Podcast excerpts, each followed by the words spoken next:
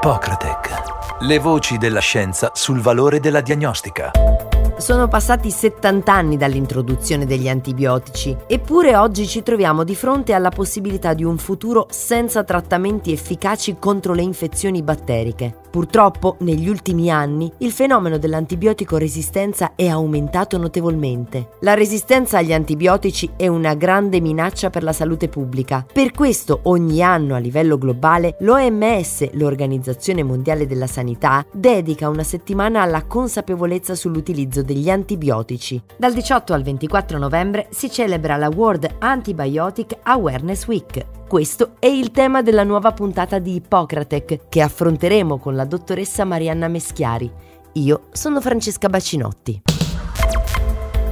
Marianna Meschiari è responsabile del gruppo operativo controllo infezioni ospedaliere del Policlinico di Modena. Dottoressa, benvenuta ad Ippocratec. Grazie mille dell'invito, è un piacere essere con voi a Ippocratec ed è un piacere condividere con voi eh, questi obiettivi che sono al giorno d'oggi estremamente essenziali, quelli di combattere insieme la problematica dell'antibiotico resistenza. Dottoressa Meschiari, lei da sempre è impegnata nel controllo delle infezioni. Potrebbe definire meglio dal suo punto di vista qual è l'obiettivo dei programmi di stewardship antimicrobica nelle strutture sanitarie e in cosa si distingue nei programmi di controllo delle infezioni ospedaliere? Assolutamente sì, sono programmi fondamentali che vanno implementati in modo sincrono nelle aziende sanitarie. Tuttavia, eh, per le politiche di antimicrobial stewardship si intende tutto quello che con concerne la buona prescrizione dell'antibiotico intesa come obiettivo di appropriatezza prescrittiva,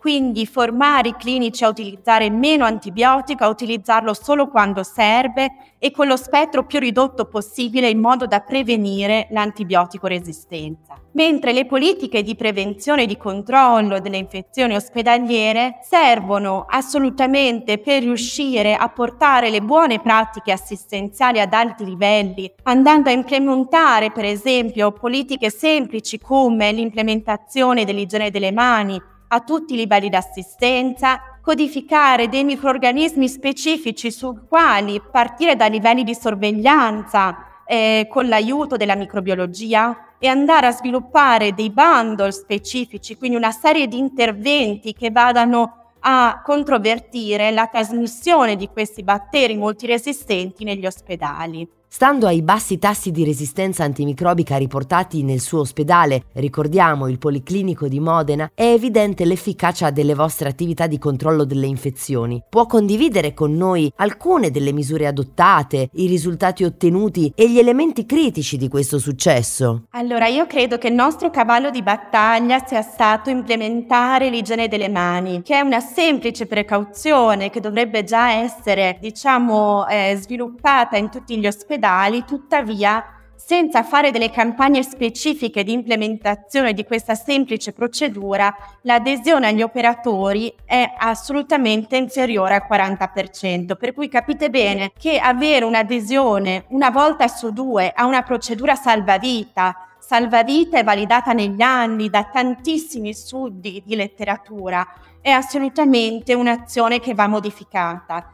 E guardate bene che non è scontato, per esempio, avere a disposizione il gel alcolico in tutte le unità del paziente, quindi anche la diffusione di strumenti semplici come l'implementazione e la distribuzione del gel alcolico è assolutamente un punto che non è più possibile non avere all'interno delle strutture ospedaliere. Accanto a questo bisogna iniziare a pensare a far eh, partire tutto quello che riguarda l'implementazione di queste strategie dal basso. Quindi la nostra deve essere una eh, eh, risposta a una richiesta specifica da parte dei clinici, perché il grosso problema dell'infection control in Italia è proprio quello di riuscire ad avere una relazione diretta tra la domanda e la risposta in questo tipo di politiche che devono essere implementate a tappeto in tutto l'ospedale. Ovviamente noi siamo partiti dagli ospedali, dalle, dalle, dalle unità operative che avevano un maggior peso di germi multiresistenti, quindi credo che il nostro successo sia stato proprio quello di eh, partire a catena a implementare queste strategie in alcuni reparti e una volta validate queste strategie c'è stata una richiesta, diciamo, concatenata delle altre unità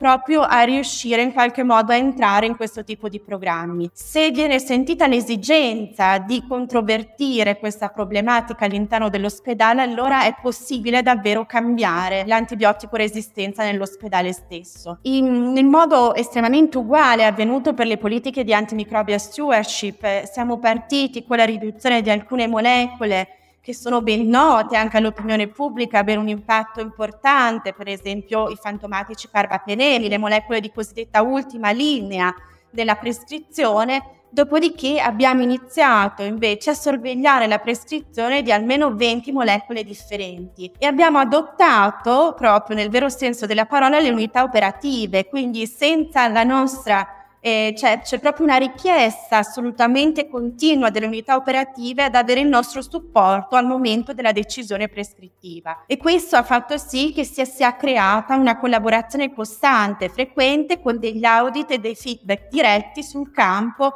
eh, che vivono tutt'oggi, vengono mantenuti con diciamo, un impegno notevole ma anche dei risultati direi eccezionali. Dottoressa, non tutte le strutture hanno un programma di controllo delle infezioni ospedaliere o programmi di stewardship antimicrobica ben strutturati. Se lei potesse dare, dottoressa, tre suggerimenti di rapida implementazione e di impatto per iniziare un'attività in questo ambito, quali sarebbero?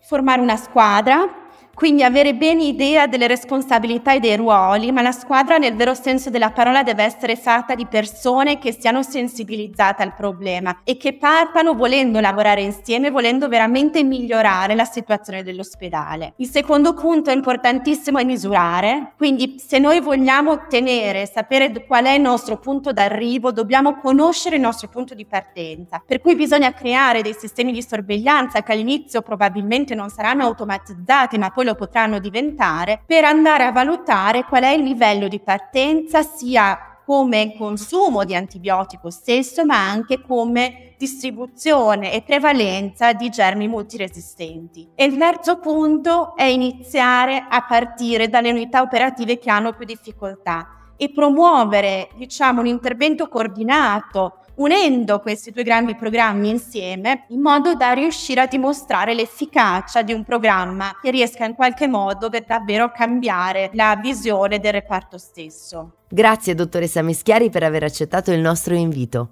Buon lavoro. Grazie a voi e spero davvero che riusciremo a fare la differenza su questa tematica emergente e vorrei francamente che la nostra situazione italiana possa avere finalmente una svolta. Grazie davvero.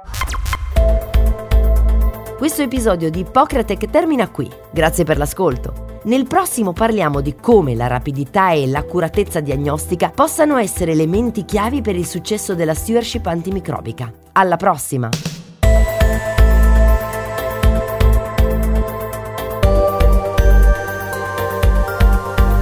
Ippocrate le voci della scienza sul valore della diagnostica.